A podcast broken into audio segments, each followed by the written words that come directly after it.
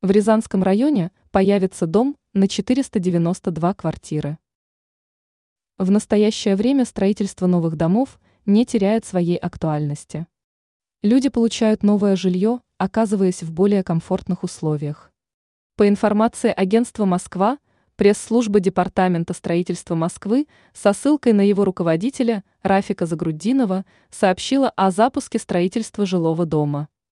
Данный объект будет находиться по адресу улица три Институтская, земельный участок четыре дробь один. Отмечается, что в данный момент специалисты занимаются устройством шпунтового ограждения и созданием котлована. Кроме того, мастерам предстоит выполнить большую работу. Они создадут фасад из панелей, выполнят внутреннюю отделку, а также другие мероприятия. По данным ведомства, первые этажи окажутся нежилыми.